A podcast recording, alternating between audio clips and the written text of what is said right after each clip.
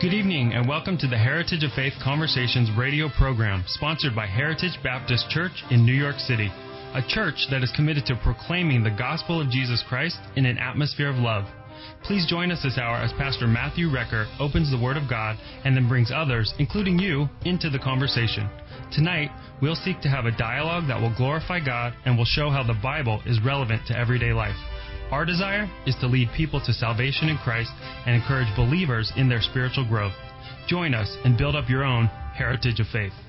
Thank you for joining us for another episode of the Heritage of Faith Conversations radio program hosted by Pastor Matthew Recker. My name is Micah and I'm the ministry assistant at Heritage and tonight we come to the end of our series called Back to the Beginning and we're finishing up with the story of the Tower of Babel. If you would like to join in the conversation tonight, or if you have any questions or would like to pray with somebody, please give us a call. Our studio phone number is 929 333 3739. I want to give a quick shout out to Marilyn in the Bronx. I talked to her on Wednesday night. It was awesome to chat with her for a minute and also pray with her.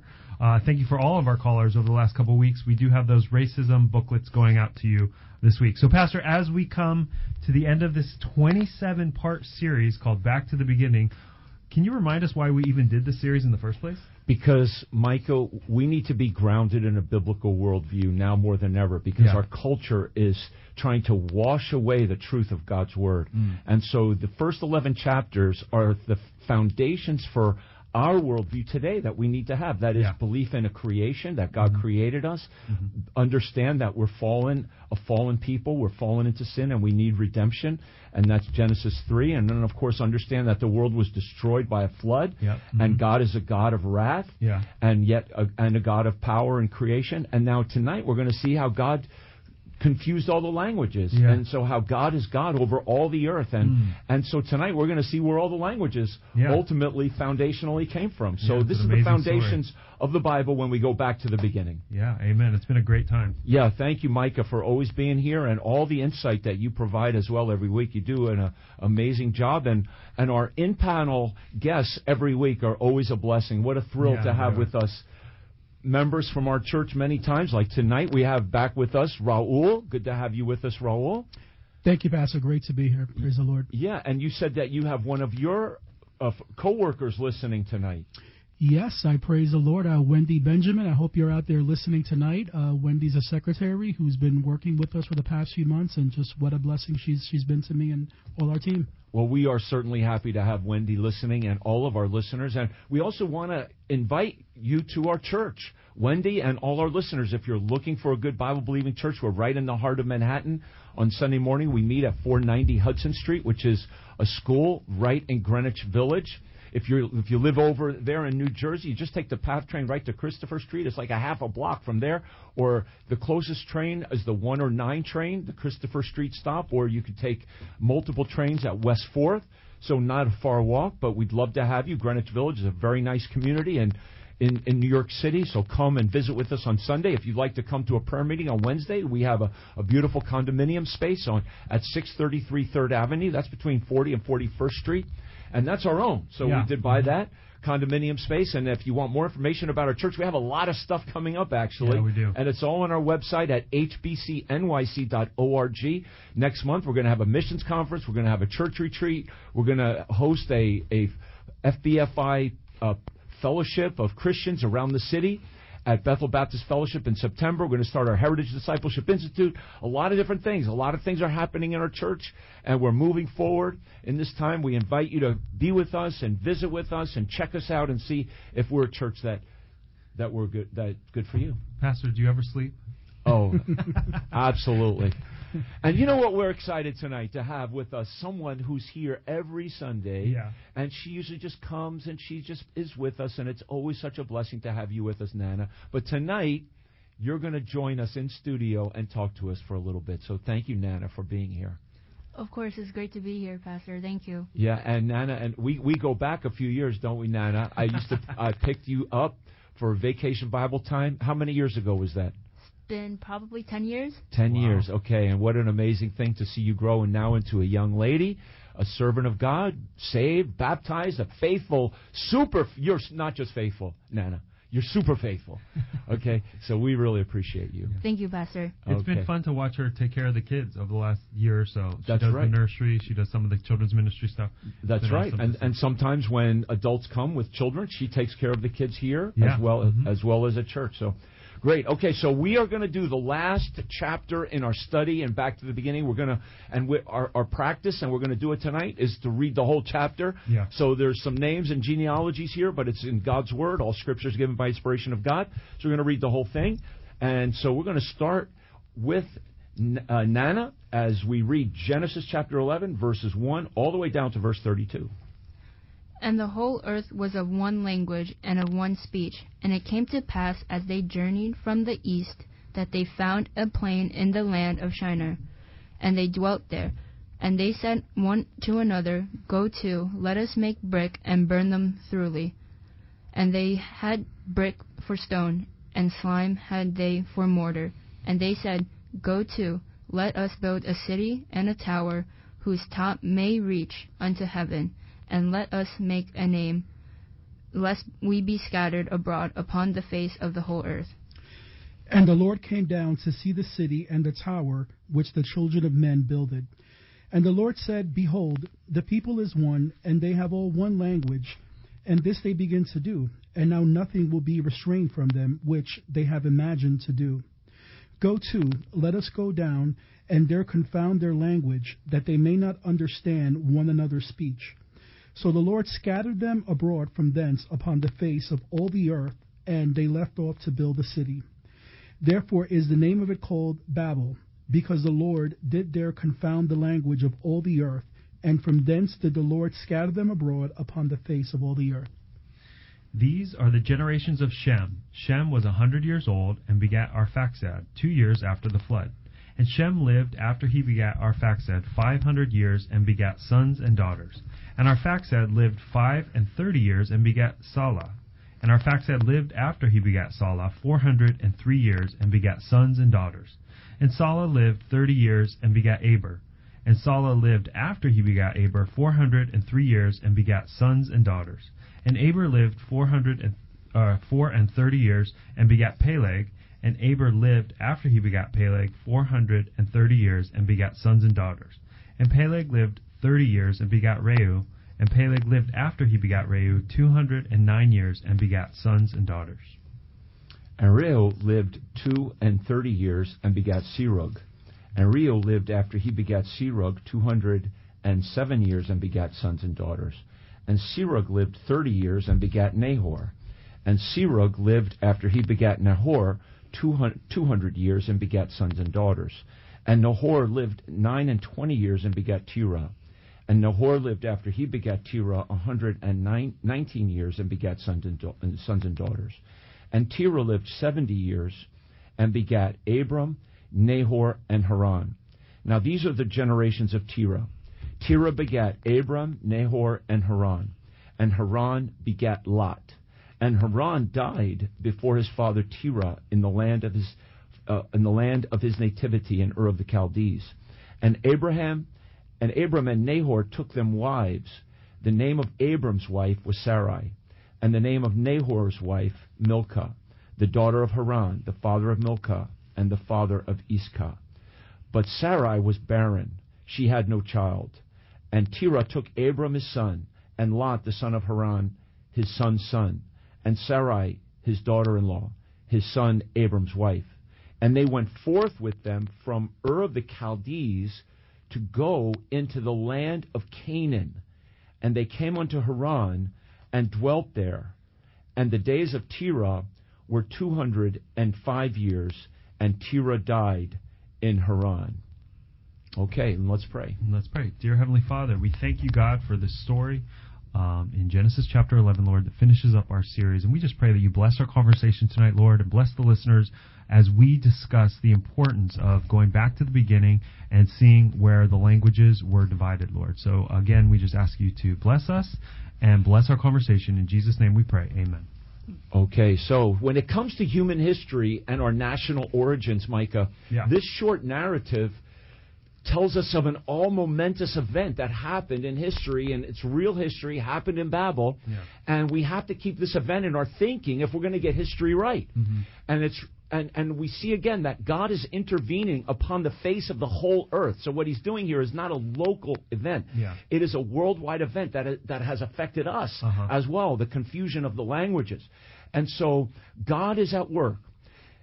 This tells us how the world became divided into so many languages. And one thing that is a reality Mm-hmm. that no one can deny is this world is confused, right, with many languages. I think about Yeah. 5,000. 5,000, wow. So Yeah.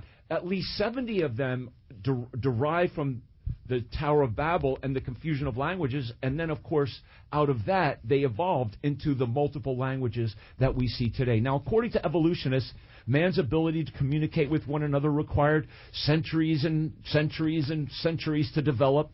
But they deny the fact of what happened at the Tower of Babel. Mm-hmm. And no matter what evolutionists will say, language is so complicated Yeah. and scientifically constructed Mhm. that only God could do it. Yeah. Now, God miraculously gave Adam and Eve the ability to speak a language as soon as they were Yeah. created. They, Yeah. they could talk. They Right. Adam ro- rose up out of the dust talking. Yeah. What I- language did? I think it was Hebrew. Okay, biblical Hebrew. But there was one language that God put in his mind. So here, God erases Yeah. from the people a language they previously would have known and then puts a brand new language Mm-hmm. into their mind. It's a miracle. You can't explain it, but you, miracles you can't explain. That what That's what makes them miracles.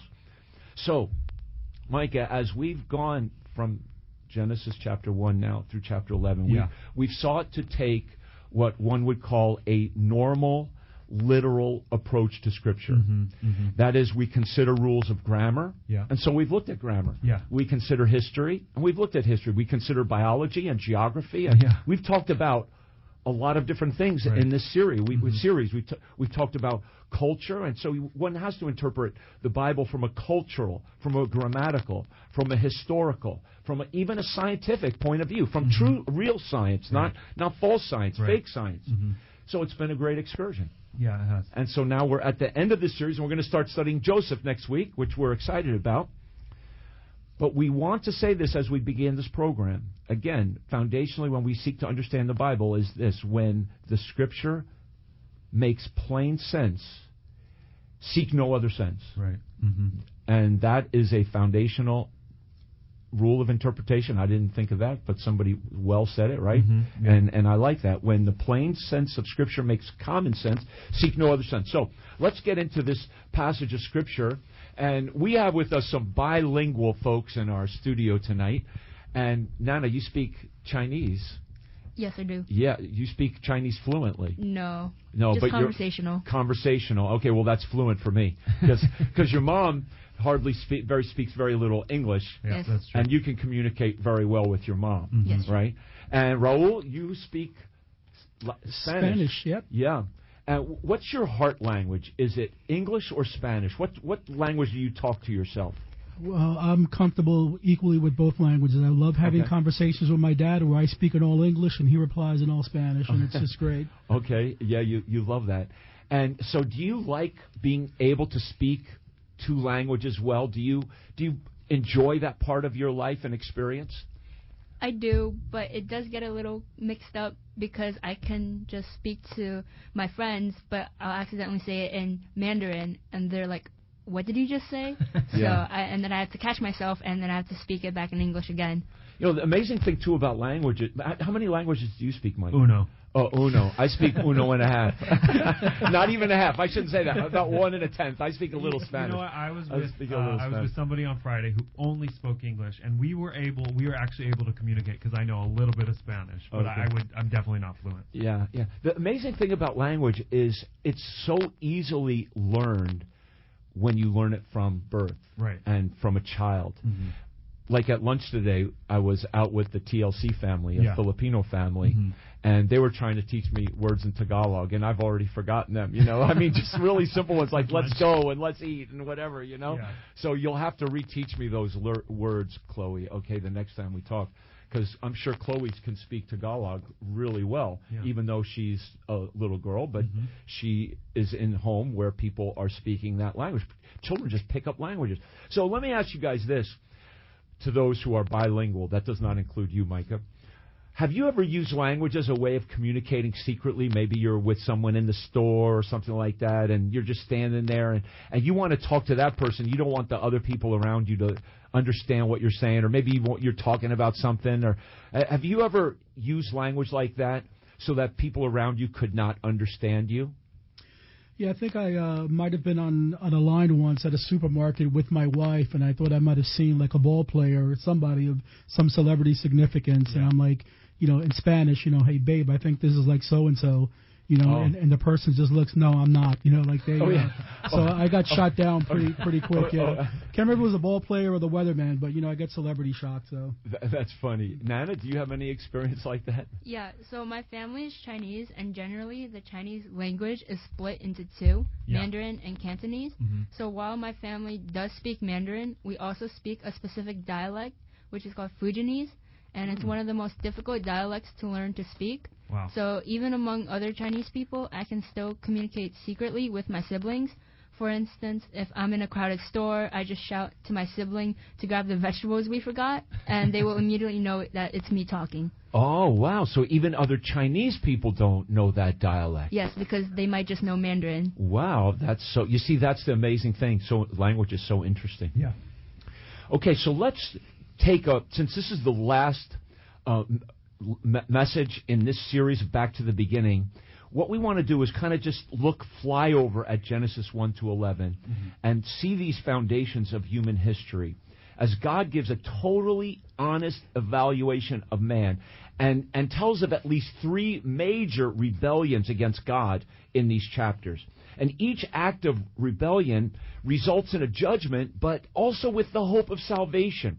So, in the big picture, let's just see how these first 11 chapters kind of uh, fit together. Micah, why don't mm-hmm. you, you start us off on this?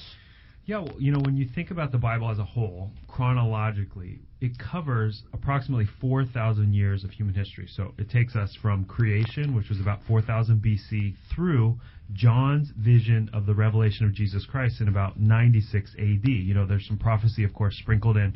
But it's important to point out that these first 11 chapters of Genesis cover half of that biblical timeline, the initial 2,000 years. So these few events, which the Holy Spirit chose to feature, within the first 2,000 years, they're extremely significant. And as you said, Pastor, there are three major rebellions which are highlighted within this time frame. The first is the fall of man in Genesis chapter 3, where Adam and Eve disobey their creator's command not to eat from the tree of the knowledge of good and evil. And, you know, we're all familiar with that story. Uh, but when we take a step back, this act of rebellion, it's pretty shocking, you know, yeah. because Adam and Eve had it all. They lived in a wow. perfect environment in the Garden of Eden. They had a sinless nature, and best of all, they had intimacy and fellowship with God. And yet, when faced with that temptation of becoming as gods themselves, the first man and woman chose to rebel. And uh, then, of course, the Lord's punishment, it was swift, it's severe. Adam and Eve were evicted from the garden, cursed in various ways, but in their shame, God showed mercy to them. He clothed yeah. them with animal skins, the first act of forgiveness through atoning blood. And God promised them that someday, someday, the seed of the woman would come as the ultimate atonement for sin, undoing what had been done in the garden. Yeah, isn't that something that the sin of man ends with the hope of salvation through blood atonement. Mm, Very critical. Yeah. Uh, Raul, let's move on. What's that next great rebellion? Yeah, so we move on and we go in reading through Genesis 6, and we see the world has become more populated. In the early verses of that chapter, we see where sexual sin gets mentioned and the wickedness of man is increasing. Yeah. Mm-hmm. And uh, we also see the beauty of, of the Lord. Uh, he says, My spirit shall not contend with men forever. And our Lord is merciful, and he seeks uh, to save the lost, but again, the wickedness increase, and in the Lord's plan, He's going to literally purge wickedness off the earth by destroying it uh, with water, with a great flood. But there is a remnant, Noah and his family, mm-hmm. which are to to be saved, and so humanity will continue. Yes, and then God gave an everlasting covenant to Noah and that gives hope of salvation. So our salvation is through the everlasting covenant, mm. and Christ is the fulfillment of that covenant through the atoning blood that he ultimately would shed. And then the third act of rebellion, and all of these acts, of course, are worldwide. Yeah. So Adam and Eve sin affected the whole world. Yeah. And it was the whole human race at that time, Yeah. you know, Adam and Eve. And then, of course, the, the worldwide flood affected the whole world. And what goes on here in Genesis chapter 11 with God confusing the languages affects the whole world as humanity gathers in direct defiance against God. When He told them to multiply and scatter, they all want to come together and rebel against God. And so their disobedient plot ends with the judgment of the confusion of the languages. And so the earth still bears the marks mm. of these events that we're talking about. Mm-hmm. And Micah, that's an amazing point that you actually made that the Bible talks about 4,000 years of history. Yeah. And here's 2,000 years of that history. That's that's a wonderful point to keep in our minds. And but God gives hope as well at the end of this chapter mm-hmm. as the promised seed is we see is now work, God is working to bring him into the world. Yeah. Not through Nimrod, No. but through Abraham. Mm-hmm. And what is also amazing, and this is why I like to do contextual studies, Uh-huh. because we studied about Canaan, how God cursed Canaan. Yeah. Of all the places where God is going to lead his seed Yeah. that's going to bring salvation to the he leads him right into the heart of the most difficult place maybe on planet Earth at that time is where the Canaanites were. Isn't that amazing? Mm-hmm. Yeah, it gave them an amazing challenge to overcome. Yeah. yeah, So, so let's look at this passage, Genesis chapter 11, and we see first of all this proud rebellion against God in verses 1 through 4, and it's really highlighted by man saying three times, "Let us." So the people of Shinar, which is Babylon, I believe this is the area of Babylon, show rebellion against the will and purpose of God. They say, "Let us, let us, let us," right? Three times. So how does this mirror selfish ambition and even the selfishness and sin we see so prevalent today? hmm Well, as this post flood generation, as they move from east to west, they come to the large plain in Shinar, which they view as a very desirable place to settle. And when they get there, they say, Let us make brick. Let us build a city. Let us make a name for ourselves, Yeah. lest we be scattered.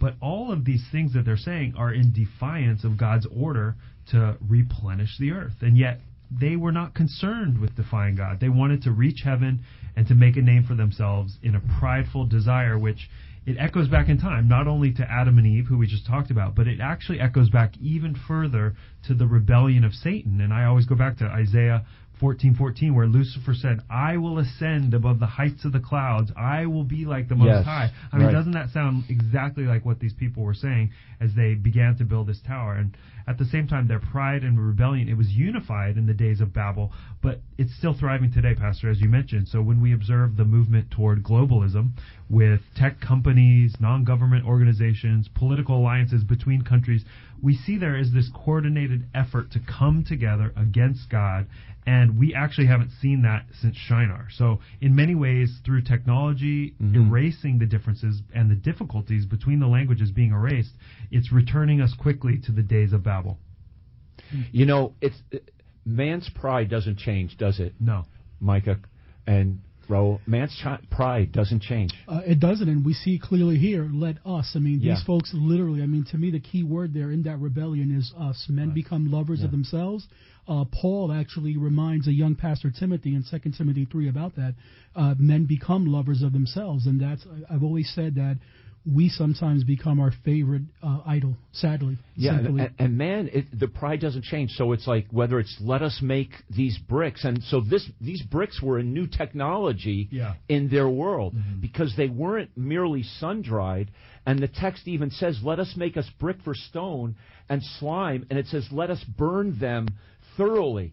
And so what we uh, see here is this perhaps was the first time that bricks were fired in a kiln Mm. or a furnace. Mhm. It gave them real strong, lasting durability. Yeah. So they thought they could build this tower up to heaven Mhm. in, in their pride. So whether it's let us make a brick or Yeah. whether let us make a World Wide Web, uh, let us make this TikTok platform, you know, Uh-huh. let us let us make an Apple iPhone. And Yeah. and I'm not saying that they were all done in pride, but Right. but you know, man is always devising new things, and and it's so easy for man to become proud Mhm. in the things that they're devising.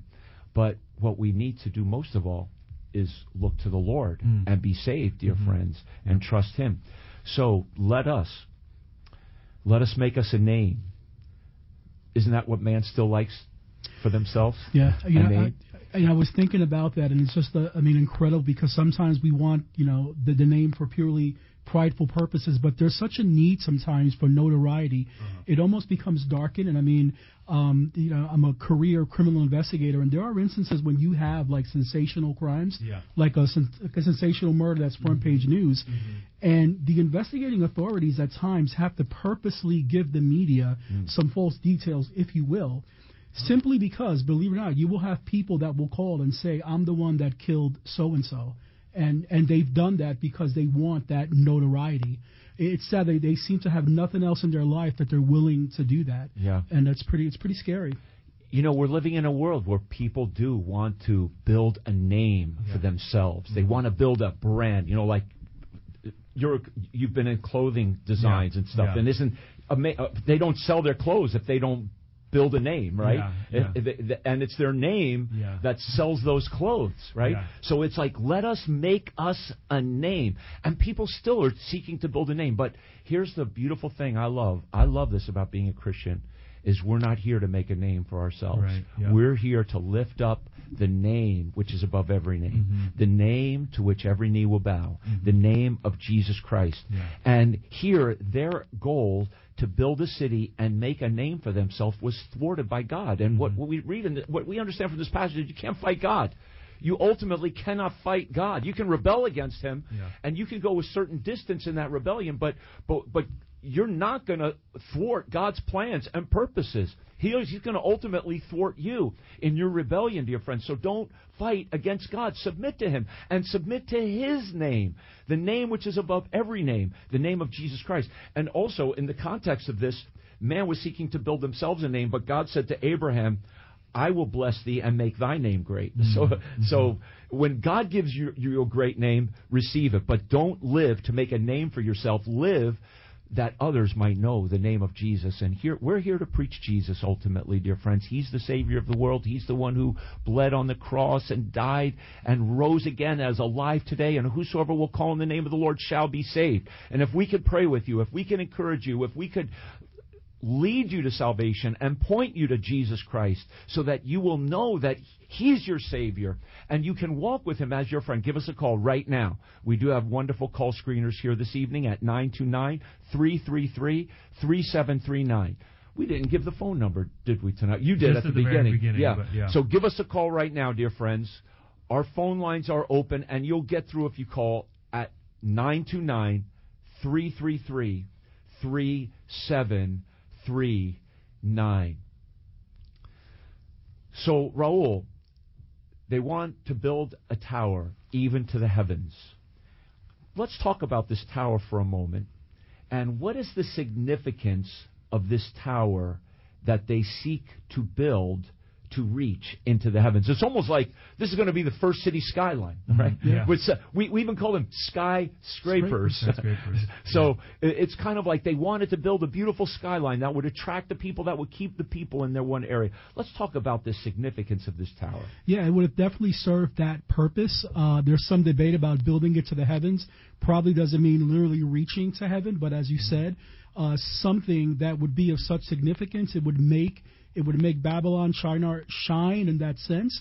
It would draw, um, and you know, there there are probably some cultural implications there. But the main thing is, um, a lot of people believe it would have been the first type of uh, ziggurat, as it's often referred to. Yes. Uh, would would would have been a center of like early pagan um, religions. Um, a lot of people say um, it, it would have been just decorated um, inside um, with the known planets of that time. There would have been astrological components. Um, definitely things like uh, uh, the zodiac, and um, you know, I was just thinking about that in Isaiah uh, forty-seven thirteen. Uh, Thou art wearied in the multitude of thy counsels, astrologers, stargazers, monthly prognosticators, and uh, it just made me think. I mean, uh, mo- most people uh, have not gone to such a tower or a ziggurat, Yeah. but uh, I think we all know people that can't begin their day without reading uh, their horoscope, whether Yeah. online or in a newspaper. Did you say a horoscope? A horoscope. Yeah. I emphasize horror, uh, absolutely. Um, so yeah, it's all it's all still there, sadly today. Yeah, many scholars they actually believe that prior to the flood, the fallen angels of Genesis six not only did they take wives for themselves from the daughters of men, procreating and corrupting the human gene, as we talked about, but they also brought secret knowledge to mankind knowledge about science and technology, warfare, weaponry, and knowledge about the unseen Mhm. realm. And some believe that a memory of that secret knowledge survived the flood, probably through Ham and down through his wicked descendants. And so the Tower of Babel then was built just a few generations after the flood, not only as a physical symbol of pride, but as a giant pagan shrine as Yes. a way to reconnect with the lost spiritual realm. And as we said, it was a religious venture, but the true creator was not going to let humanity complete it. That's right. This tower essentially was built as some form of astrological worship center to exalt the creation mm. rather than the creator. It was a tower dedicated, it seems, in some way to the angelic hosts of heaven. Now, one of the most fascinating verses in the book of Job, the mm. first book of the Bible actually that was written, it's in Job 38, verse 22. God Himself is speaking, and God tells Job, Canst thou bring forth Mazaroth in his seasons? Mm-hmm. And I have to credit my wife completely with pointing this out to me. I never noticed it or saw it. But if you look up that word Mazaroth, even in the marginal note of the King James Bible, mm-hmm. and what it means is the 12 signs. 12 signs. That's what it actually Yeah. means. And Yeah. God tells Job, Can you bring forth the Mazaroth, the 12 signs? Mm. So, in their original intent, I believe that Mazaroth, the 12 signs Mm-hmm. written in the stars, was known by man and was pure. It was the pure gospel message. But here in the Tower of Babel, I believe that it's corrupted. Satan is a thief and a liar. Mm-hmm. And we, we've seen him recently steal the rainbow, if you will. The. Yeah. rainbow, a sign of God's faithfulness, Yeah. to make it a sign of something immoral and Mm-hmm. something that is against God. Yeah. And so, in the same way, Satan steals the stars and the message that was a pure message of the gospel and then corrupts it into what we would call, like you said, the horoscope or like mo- modern day astrology. Yeah. I believe it had its start in Babel of old. Mm-hmm. And yes, modern day astrology, in the seeking of the stars for guidance and looking at the, the, the, the, the daily horoscope, must be fully condemned and rejected. Mm-hmm. But th- that, that's what really happened here in Yeah. the Tower of Babel. Mm-hmm. Yeah, and you know it's important to point out, you know, in Genesis one, God says that He gave the stars for signs and for seasons, but it also said that the Lord named them. So Psalm one forty seven verse four says, He telleth the number of the stars, He calleth them all by their name. So as we said, many even conservative Bible scholars believe that the pagan zodiac is actually a corruption and a counterfeit of this Mazaroth that Pastor you're talking about. And the purpose of those constellations was not only to mark the months, but even to give the message of the gospel. So the year, it starts with Virgo, the virgin, and it ends with Leo, the lion. And in between, the constellations tell the story of God conquering the serpent. And it's known as the gospel in the stars. Yeah, yeah, and my wife could tell you more about that if if any listeners want to call. Um, we, we, she would be glad to talk to you if you wanted to give your number. Okay, but our phone number is wide open here at 929-333-3739. If you want to join our conversation on air with Raul and Nana, Micah, and myself, we'd love to have you. Give us a call right now, or if you need prayer in any way, you're going through something, you're going through changes, you're going through situations right now, and you just need somebody to talk to. Maybe you want some counsel, maybe you have an idea about something, give us a call 929 333 3739. And Mike, another thing about this is what happened here in mm-hmm. pagan Babylon didn't stop here. Right. Because really, Babylon is not destroyed until sometime still in the future. Mm-hmm. And so the religious element, the antichrist element, we're going to talk about Nimrod in, in a moment, Yeah. and just the pagan element of idolatry didn't stop here, and it actually ultimately would spread into the Jewish temple and lead to, to its ultimate destruction. And even like a verse like Zephaniah chapter 1, verse 5, the prophet Zephaniah says, And them that worship the host of heaven hmm. upon the housetops, and them that worship and that swear by the Lord and that swear by Malcham and them that are turned back from the Lord and those that have not sought the Lord nor inquired of him. And so the prophet says, Hold your peace at the presence of the Lord. Seek the Lord. Don't seek the, the God after the pagan ways of this world. Mm. And don't combine it. I mean, yeah. so, so the Jewish people tried to combine, you know, yeah. to seek God and yet seek God through pagan means. Yeah. No, reject the pagan means and seek God alone, dear friends. Yeah. So we're going to go to a song, and we want our listeners to call as you hear this beautiful song. And rather than, let's not rebel against God as Nimrod in this rebellion rebelled, but rather let us rejoice in all God's ways. And that's what this song is about. We rejoice in all your ways. I love this song. We praise you, Lord. You're worthy of all of our praise tonight.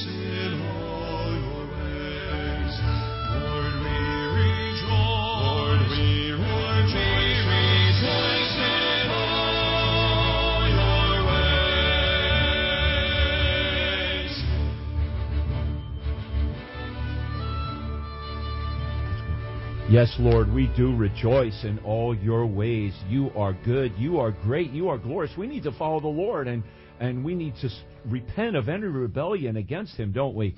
And Raul, we were just talking during that song that you have some friends listening to you. You want to say hello? Yeah, praise the Lord, uh, family and friends. And just a special shout out. Uh, she's listening tonight, uh, Mary Rosario, who I like to call the the the most spirit filled of the finest, if I will. But sis, wow, uh, that's great. We love you. We love the NYPD. We are very grateful for what you all do. God Amen. bless you. Stay safe tonight. We thank do you. pray for our peace officers and thank God for Christian uh, police officers, and we do pray the Lord will give you strength. So let's continue talking about Genesis chapter 11, Micah. And now let's talk about Nimrod for a moment. His name is not mentioned in this text. His name is mentioned, however, in chapter 10 that he was a mighty hunter before the Lord, Mm-hmm. and he became mighty in the world at this time, and, Yeah. and he was a city builder and so forth. So let's talk a, for a moment about Nimrod, because no doubt he was leading in this rebellion going on in Genesis chapter 11 Yeah. and his importance in human history. Yeah, so after the flood, the plight of man it became much more difficult, and survival itself became uncertain because men no longer lived in that perfect climate which they would grow their food, but instead they were dealing with seasons and fickle weather, and they also lived among newly carnivorous beasts like lions and bears and dinosaurs. So the people did what people do when they're fearful, and they called for a leader with their unified language. And Nimrod, that mighty hunter, rose to the occasion. And in Genesis chapter 10 verse 10 it says in the be- the beginning of Nimrod's kingdom was Babel in the mm-hmm. land of Shinar. So even though it doesn't mention him in this chapter, we know that the beginning of his kingdom was actually Babel and a few other cities. And there's a pastor and prophecy teacher named Gary Stearman who describes Nimrod like this. And he says Nimrod was a rebel who allowed himself to be worshipped as a god. His rebellion became the foundations of mankind's greatest religious apostasy, known simply as the Babylonian mystery religion. Mm-hmm. And this false Yeah. worship, it attempts to channel the power of the ancient gods through the figure of one powerful man. Nimrod became that god and later was worshipped as the mythical Tammuz, mentioned in the Bible, whose wife Semiramis became the goddess mother of humanity. And she's the model for all the ancient fertility goddesses Ishtar, Astarte, Ashtaroth, Artemis, Isis, and Diana. So Nimrod was an anti god antichrist figure and his pagan one world religion it spread from ancient babylon throughout the world and even into our days i would say Yeah, and Micah, honestly, listeners should go back and listen and re-listen to what you just said because you just said a whole lot, and it's mm. easy for that let to let that all just go right by us. But you just said a lot Yeah. about Nimrod. Mm-hmm. He was a warrior, a city builder, and a mighty hunter. And I call him really the first progressive globalist Yeah. who sought to unite the people of the world under his rule. And that's really where the political movements of Western civilization are moving today, which Mm-hmm. is going to welcome the Antichrist. So Nimrod was the first Antichrist figure. Yeah. And you mentioned about Semiramis and uh, and Tammuz and things like that, Yeah. and that's very important because Yeah. Although some of this is not specifically mentioned in the biblical account, the Bible does talk about a queen of heaven in Mm-hmm. Jeremiah chapter 7. It does talk about this weeping for Tammuz Yeah. in Ezekiel chapter 8. Yeah. What exactly does do those things mean or what do they reference? Many people believe this and basically tradition tells us this based on the queen of heaven and the weeping for Tammuz and so forth is Yeah. that Nimrod, this mighty hunter, died some kind of a violent death. yeah He was lamented for 40 days. By the way, Lent comes out of this pagan concept that Nimrod died Mm. Okay, and was. Hmm. lamented for 40 days. Then he was allegedly reborn through his wife, Semiramis. So you mentioned Semiramis. Yeah.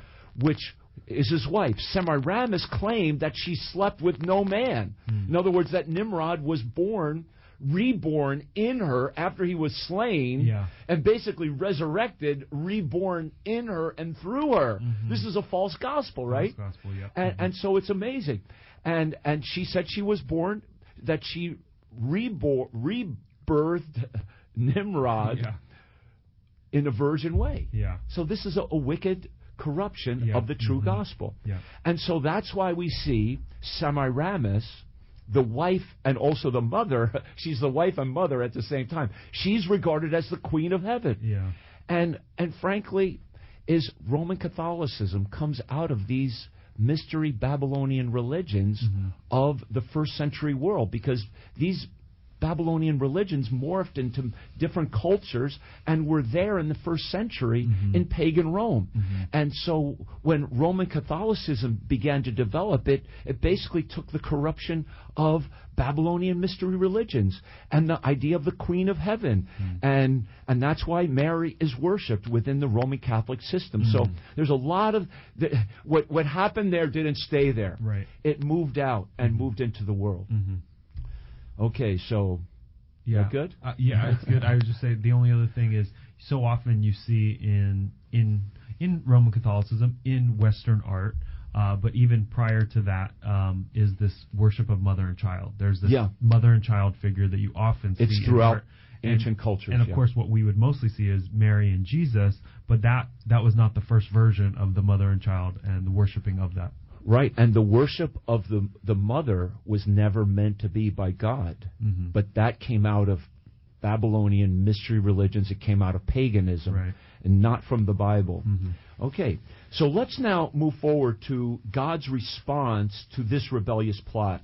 Raul. What does God do in verses five through eight of Genesis eleven, and what is His response to man's rebellion in these verses?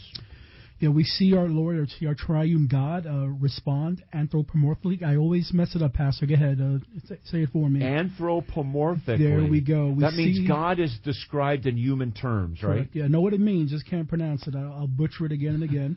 Okay. But we see it says that the Lord uh, came down to see, let us come down. Um, and obviously, God is everywhere. God is omnipresent. That that makes it a little bit easier for us to understand. But we do see the glory of God there. There's no creation of man. There's no structure uh, which can ever reach God's domain. Uh, Yeah. Every human being, we are subservient uh, to God, and we see the beauty of the Lord. The, the Lord is involved in this. He He knows Yeah. intimately what's going on in His creation, even with the sins of men. And we know that God is not going to allow this plan to go through. God has given a command to populate the earth, be fruitful and multiply, not to make this tower and to engage in all this pride. And so we see that God is going to thwart this. Uh, we see it through uh, the confusion um, of, of the languages. Uh, and so we do see God's glory. We see God's judgment. We see God's power and his sovereignty. Yeah, and it's amazing the power of God to just thwart man's rebellion because man said three times, right? Let us, let us, let us. Mm-hmm. And God said, no, No, let, let us. us. and so God is speaking as the triune God there Yeah. Father, Son, and Uh-huh. Holy Spirit. Mm-hmm. You think you're going to reach, you build a tower that's going to reach into the heavens? I love Revelation chapter 18, verse 5, and I know we, we talked about this in our Revelation series, but the mm-hmm. only thing that ultimately reached into heaven was her sins. Revelation 18, verse 5. Her sins have reached into heaven, and God hath remembered her iniquities, and so God is going to come down and break up their party. hmm Yeah, I just think you know, in a million years, human beings never could have made up this story because God's actions at Babel are both totally shocking and supernaturally wise. So God sees the wickedness of man coalescing around this tower project, and He could have simply destroyed the tower and killed those involved. But in His brilliance, God's punishment, He did much more than that. So first, by confusing the language and the people, he, the building project it immediately ceased. There was no way of communicating and no way of coordinating Mhm. their efforts. But the second important result from God's punishment was that it forced the people to then replenish the earth, the command that God had actually given to Noah and his sons in the first place. Yeah. And man sought to build a tower whose top may reach into the heavens. And as you said, Raul, whether they actually thought they would be able to build a tower that would reach into heaven, but heavenward is clearly the idea. Hmm. But no matter how high man's tower is built, it's never going to reach God. Hmm. And God to deal with man always will come down has to come down because he's so high. So hmm. god is is hi- infinitely higher than man can ever build a tower even to this present day.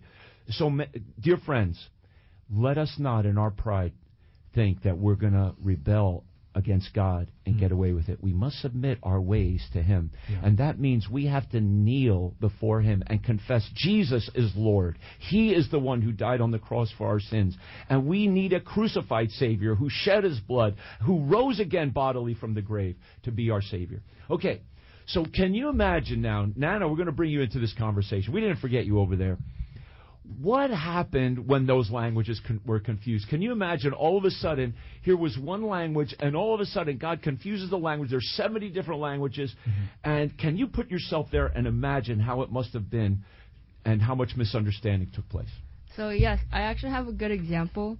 So I was supposed to travel to the Dominican Republic in the summer of 2020, Yeah. and then COVID hit. Oh. yeah. Oh, But the plan was that we were going to live in with a host family in a village, and we would teach them English while they taught us Spanish.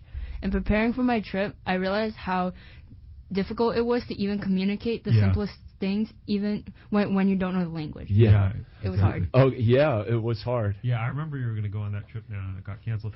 Um, yeah, in this day and age, you know, as Americans, you know, when we travel to a foreign country, just think of all the tools that we have for communication. There's Rosetta, Stone, you can learn the language. There's Yeah. Google Translate once you get there. You can even hire an interpreter. Have you done that when you've traveled abroad uh, to use Google Translate? You know at what? all? They actually have an app that you can hold your phone up to like a menu, let's say, and it's Oh. written in another language, and it literally translates it in real time. I mean, Wow. the, the the technology Yeah. here. So you you know we That's can amazing. manage, we can communicate, but Yeah. at Babel, it was the first time that anyone had ever encountered another person who didn't speak their language, and it became total chaos.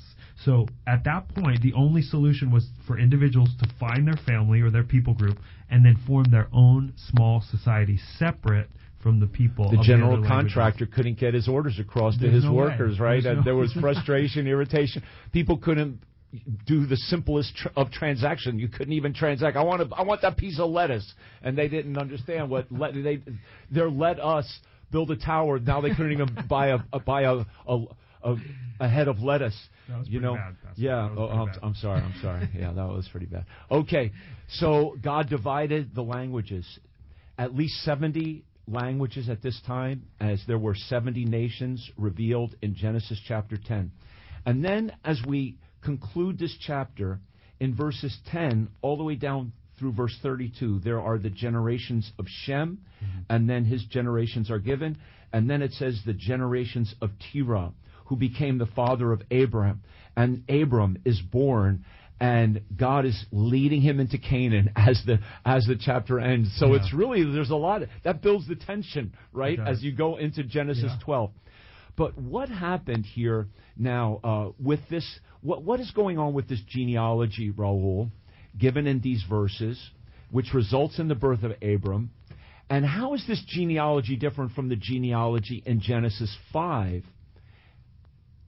Yeah, and you know, genealogies are not always easy to to read through, but No. it's a great account, and all scripture is inspired. It's there for a reason. And you know, when you go to Genesis five and you see this record basically going from Adam all the way through through Noah, um, you know, and we see uh, all these generations living for hundreds of uh, of years. And um, you know, of course, every every one of them ending in death, with the exception of Enoch, who Right. we know walked with God. Yeah, that's the key thing in Genesis 5. Right. And he died, and he died is repeated, right? And but we we go through Noah, and of course we see God's deliverance, and now we see the beauty going into chapter eleven, um, and we're going through all these generations up through uh, Abram, and now we we we see where we initially go in Genesis five through Noah, and God uh, uses uh, through Noah to continue life. Now we see through Abraham the promise, Right. which is for us, which is for all uh, believers, and, and even there, I mean, it ends with we see with Yeah. Sarah uh, being barren, but Yeah. the Lord is going to have His way, and, and we know that ultimately um, the womb was uh, was open, and I just think it's really incredible and just beautiful. It is amazing, you know, how that that genealogy ended with Noah and then Shem, Ham, and Japheth, and Noah would save the world by building the ark. Mm-hmm. And now this one begins with Shem, and and so it just continues, and Yeah. then Go- and then God brings Abram into the world, and through him all the nations of the world will be blessed. Yeah, I, you know, I would say the genealogy of Shem, it's incredibly important because it actually leads to the reversal of Babel. And let me explain. Yeah. So as we said, through Shem eventually comes Jesus Christ, the Savior of the world, and through Jesus, all of His believers are given the Holy Spirit of the living God, something that we first saw on the day of Pentecost. And on Pentecost, the language barriers which first appeared at Babel were temporarily removed. So Mhm. the Holy Spirit gave Jesus' followers the ability to speak in other tongues or other languages in order to spread the gospel to all the people groups gathered for the feast in Jerusalem. And I'll just read that quick passage Acts 2, verses 4 through 6. And they were all filled with the Holy Ghost and began to speak with other tongues as the Spirit gave them utterance. And there were dwelling at Jerusalem Jews, devout men, out of every nation under heaven. Now, when this was noised abroad, the multitude came together and were confounded, because that every man heard them speak in his own language. So it's literally a reversal at Babel through the genealogy of Shem. Yes, thank you, Micah. That's awesome. Another thing, just real quick, is that in Genesis 5, the men lived very, very long. Mm-hmm. And in this genealogy, lifespans shorter are decreasing and, yeah. and, decreasing, getting shorter and shorter. And it reminds us, dear friends, we're going to die. We need a Savior. Yeah. And I have good news. There's a Savior. We've been telling you about Him, our Lord Jesus Christ. He is the Savior of the world. Call upon Him. Whosoever will believe on the Lord Jesus Christ shall be saved. Good night. God bless you. Check out our church at hbcnyc.org. Have a good evening. Micah, Nana, Raul, thanks for being here tonight. God bless. Good night, Pastor. Good night. Thank you to Faith Conversations radio program. To find out more about Heritage Baptist Church and our service times and locations, visit our website at hbcnyc.org. We stream multiple services online each week, including 11 a.m. Sunday mornings and 7:15 p.m. Wednesday nights. All are welcome, and you can find links to participate in our services on our website, hbcnyc.org. And join us again next Sunday at 6 p.m. for another Heritage of Faith conversation sponsored by Heritage Baptist Church.